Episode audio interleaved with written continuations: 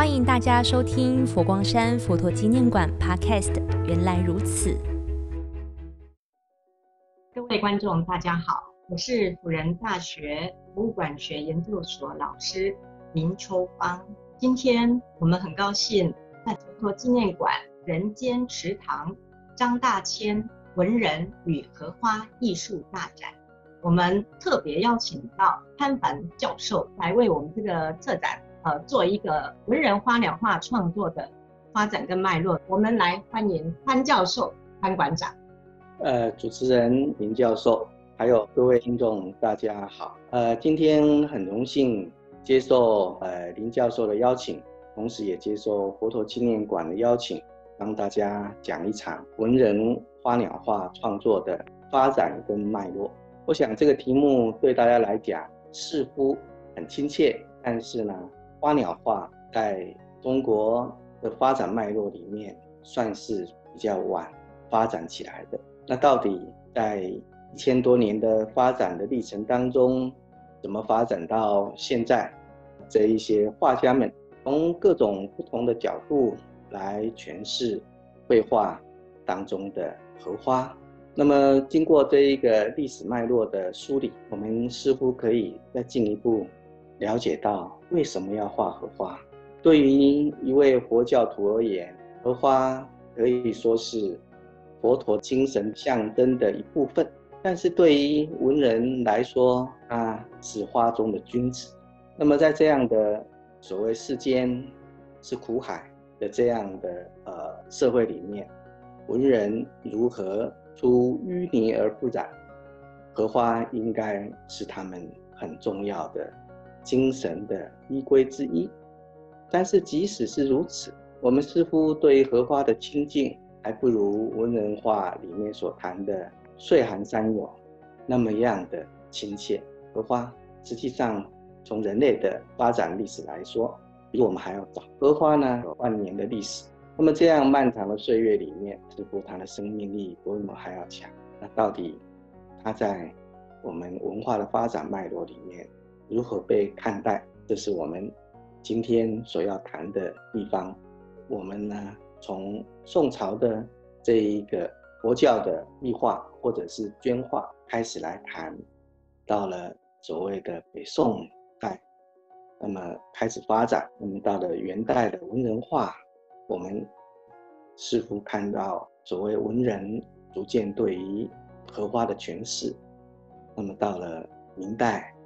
以后，荷花的形象更为鲜明了。那当最终到了清朝，荷花就是我们现在所可以看到的张大千、溥心畬这样的形式的表现，在清朝就已经具备。显然的，荷花的发展并不是一触可及，在绘画当中很鲜明的标示出来，而是逐渐的被演绎的。那么这里就涉及到几个问题，一个就是所谓花鸟画，一个就是所谓文人在花鸟画里面那样的位阶。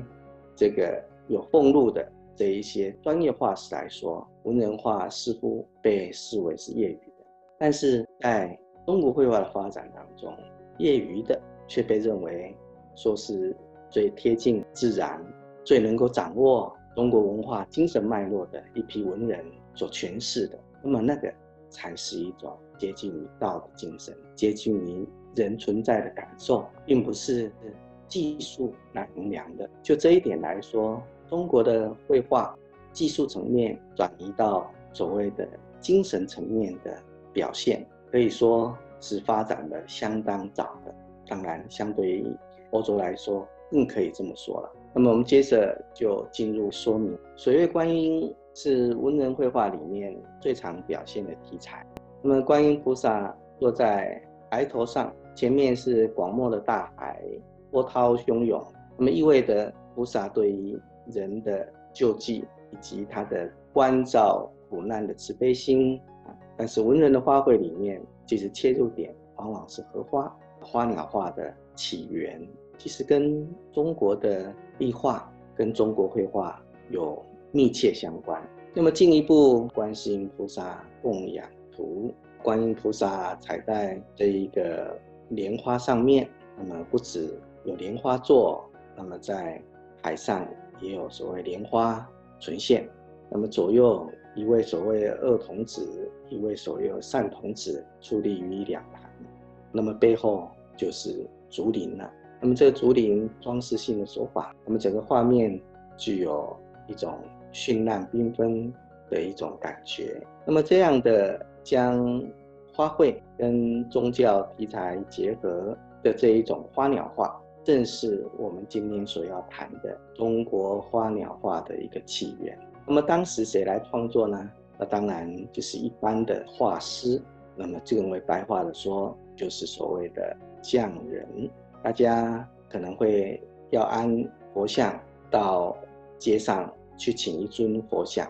那么在传统上，这一些都是由民间的匠师来彩绘的。那么中国的绘画里面有所谓的民间的匠师，在宫廷的我们又称之为画师啦。那么他可以领薪水，那么也有官阶。那么除此之外，也有一批人就并非是匠人或者是画师，但是他们对绘画都感到相当的兴趣。平常中国人拿起笔来就是毛笔。拿起毛笔就可以当做艺术创作了。那么这一批人拿起毛笔来，可以抒发自己的情感，来书写文字。除了书写文字之外，就是画画。画什么呢？画山水，画花鸟。那么花鸟最为明显的，其实就是植物里面的梅花、竹子这一些题材。荷花作为一个题材，其实很少见的。我们顶多这一个敦煌壁画。可以看到传统的匠师们以他的巧心所描绘的这一些荷花的形象之外，作为独立性的花卉，或者说彩绘于庙宇的一堵墙壁上的这一些表现，那么大体上都是匠师们可以施展的空间。那么文人如何来表现胸中的意气，或者说在现实的社会遇到困难，在官场上受到阻碍。难行困顿、打压，文人就借着绘画、书法来抒发他的情感。古代到北宋黄泉的花鸟画充满了生命感，那么用的就是所谓的工笔的手法。那么工笔呢，简单的说就是勾勒，将它的轮廓线勾勒起来，接下来用色彩填上去，分出明暗远近。那么因此整个画面上。感觉到栩栩如生，都可以感觉到花鸟画应该在五代就相当的成熟了。那么五代四川这一带的花鸟画相当的有名，主要是以黄泉还有黄居彩布置为主。画家是用观察的，而不是用记忆的。他透过仔细的观察这一些呃真情、一昆虫。来了解我们眼前的世界，并不是草草了事，并不是毫无情感。那么这一些艺术家到底要花多少岁月与时间去观察，花多少的这一个体力去描绘？花鸟画家很贴近自然，那么这个自然里面可以说任举一物皆是。皆可以成为画中之物。那么，花鸟画的起点，就是从亲近大自然，亲近那微小的生命，观察那微小生命的动态，观察那眼前这一些昆虫的细微的部分。即使是一张一只脚，它该如何来伸屈，它日常的形态。所以，花鸟画家。将我们平常所忽视的大自然提炼出它的形象，展现在我们眼前，让我们感受到生意盎然的存在。这也正是花鸟画在宋代可以称之为形神兼备的很重要的一个起点，既重视外貌，同时也要重视其精神状态。不是只有描写这一些飞禽的外观，而且还要洞悉其声音、其感受。那么花鸟画从这个地方听起来就相当的不同了，有一点类似我们所说的生态学了。仔细的观察仔细的描绘，还包括要研究它的所谓的这一个生息的习惯。那么这一张作品《山遮吉雀图》，很可以印证到了花鸟画在北宋的辉煌的成果。这张图呢，是在我们台北故宫博物院所典藏。整个画面不只有色彩，还有香味，还有声音，可以知道北宋画家们已经不在于满足眼前的形象，它更多表现的这一种声光的效果了。我们仿佛自己置身于大自然里面，成为一个生态的观察者。那么，这也正是北宋花鸟画的惊人的成果。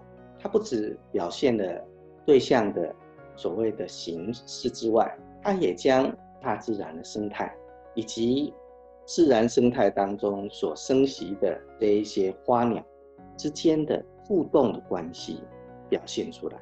因此，植物、动物与动物之间都因为其自然的状态。产现出一种和谐冲突，同时也因为和谐与冲突而相互存在于自然的世界。那么这一种从人所观察到的自然的这一种百态，在北宋里面相当的鲜明。那这也正是北宋花鸟画，我们都会说历来花鸟画的最高的巅峰在于北宋。正是因为这一些画师们。不是彩绘其形，而是动物、植物所构成的大自然的丰富的乐章。这也正是北宋花鸟画的最高的精神的典范。在后人对于当时的花鸟画分为两派，就是黄泉跟黄居彩父子所形成的一派，应该说是公平的一派。另外是徐熙的一派，所以再说黄泉富贵，徐熙也异。那么黄泉的绘画作品灿烂缤纷，徐熙的作品飘洒自然。那么飘洒自然与灿烂缤纷这样两个似乎完全不同的表现手法，在北宋同着实存在。那么黄泉与徐熙。其实也就意味着，一个似乎是文人的表现，一个似乎就是所谓宫廷画师的做派，两种不同的形式都能够具备存在了。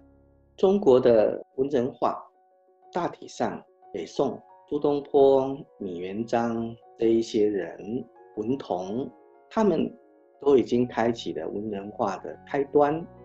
但是我们现在要去看苏东坡的作品，很难了。那么同时呢，所谓米元璋他们的米家山水也不容多见。那么到了元代，成为一股主流了。许多文人们因为异族的统治，不得于仕途，或者对于之间的不满，开始用于山林。这个正如同孔子说的“乱邦不入”，那他就在山林里面。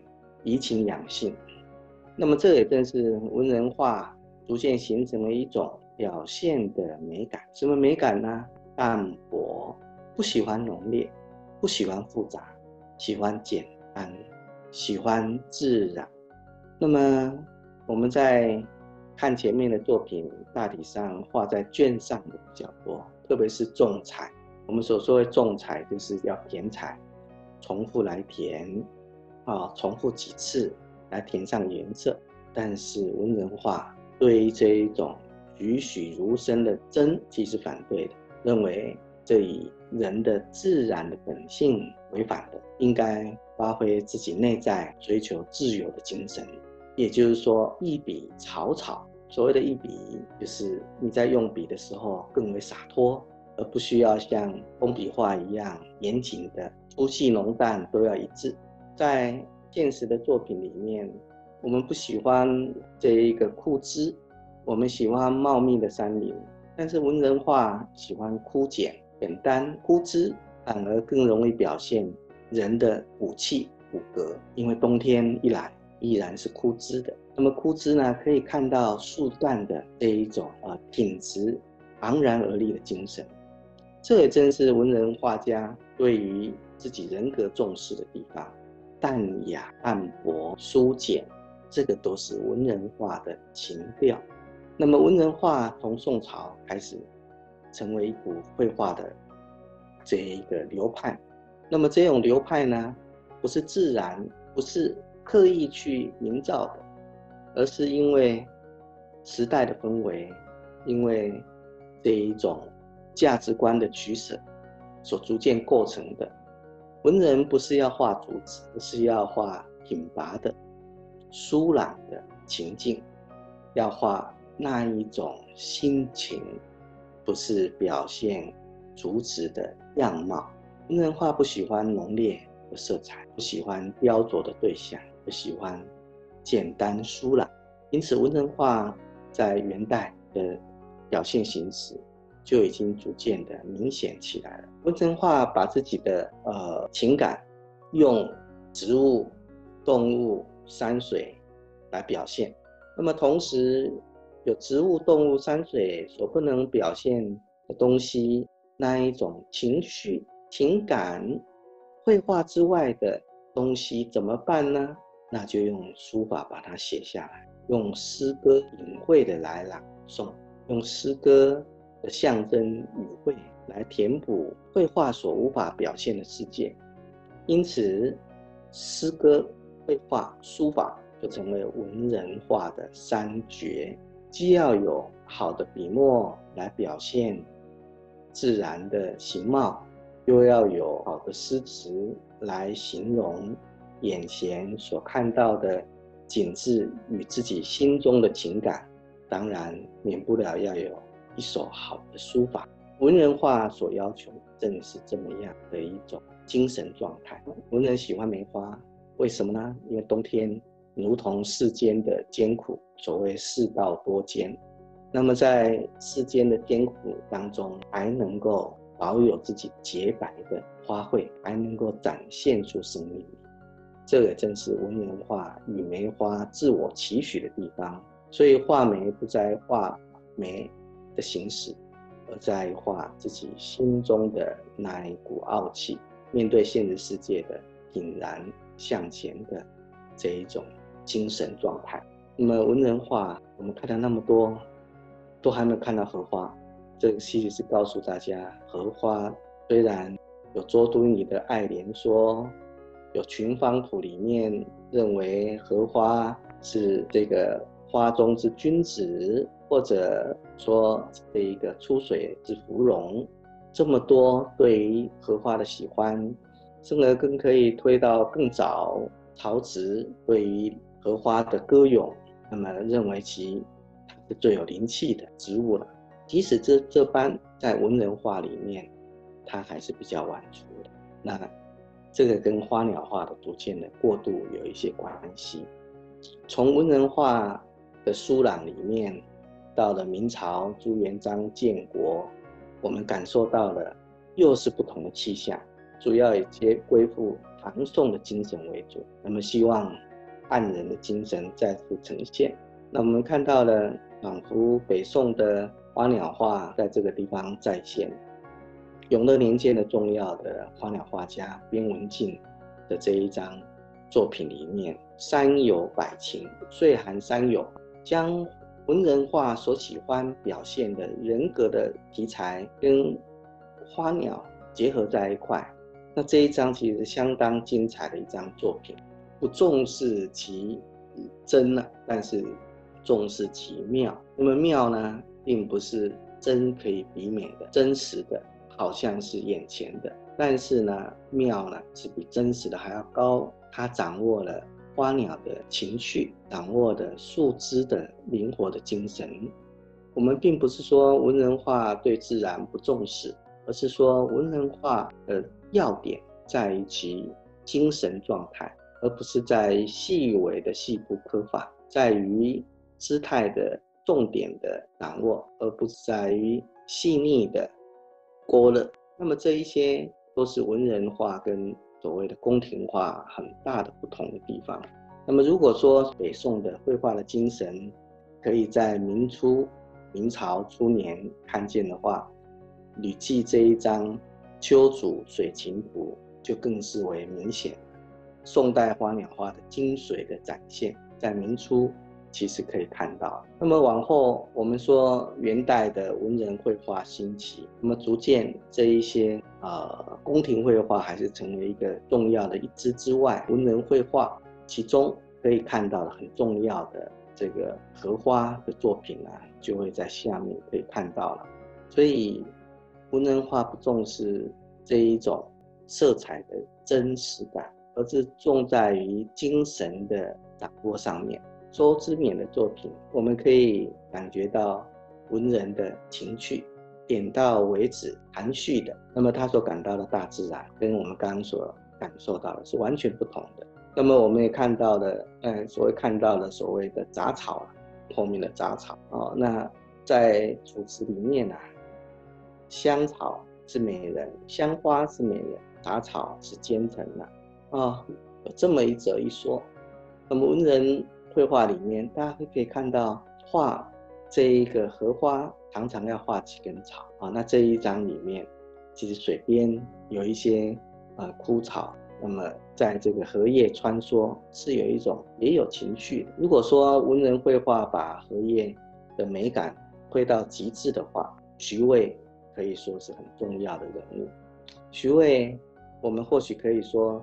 是一个明朝最聪明的人，他的这一个青词，道教的青词，写到皇帝感动的不得了。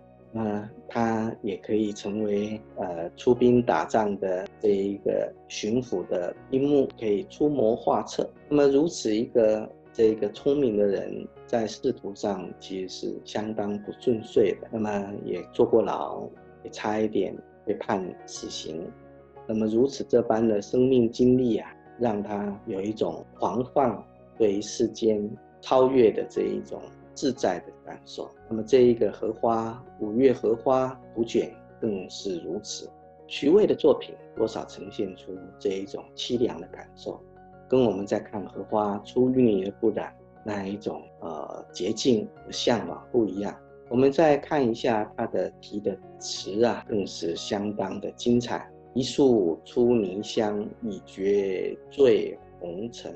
那么荷花从泥污泥里面出来，那么这个香味啊，其实我们对于世间的红尘啊，就可以看破了，点出了他一生的困顿，一生的孤独，一生的狂放。那么这也正是文人开始将荷花表现的这么样的丰富，因为它不是一个情趣而已，它是一种感受，是一种对于世间不满的一种感受。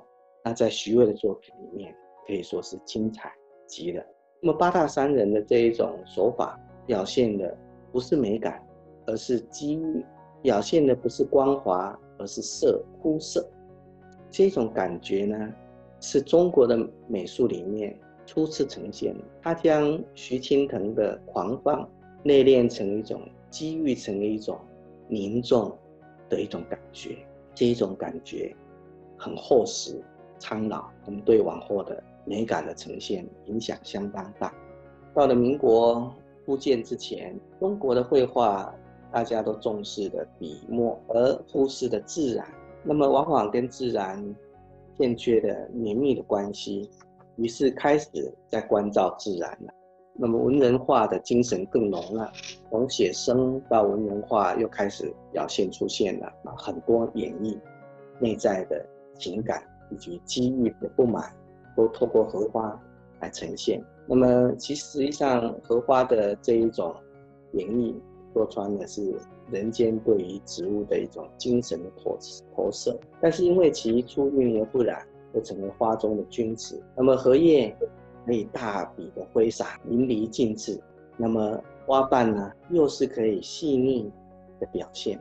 那么可以能粗能细，能进能出。因此，文人绘画借此来表现自己身处于世间而能够不受污染的别高的一种精神。那我想今天我就讲到这一边。那很重要的，当疫情逐渐松缓之后，我们期待在大师们的面前亲自这一作品，感受一下出淤泥而不染的精神样貌。谢谢大家，谢谢。最后要记得 follow 佛陀纪念馆原来如此 Podcast，了解最新动态，也可以到佛馆官方脸书和 IG 留言哦。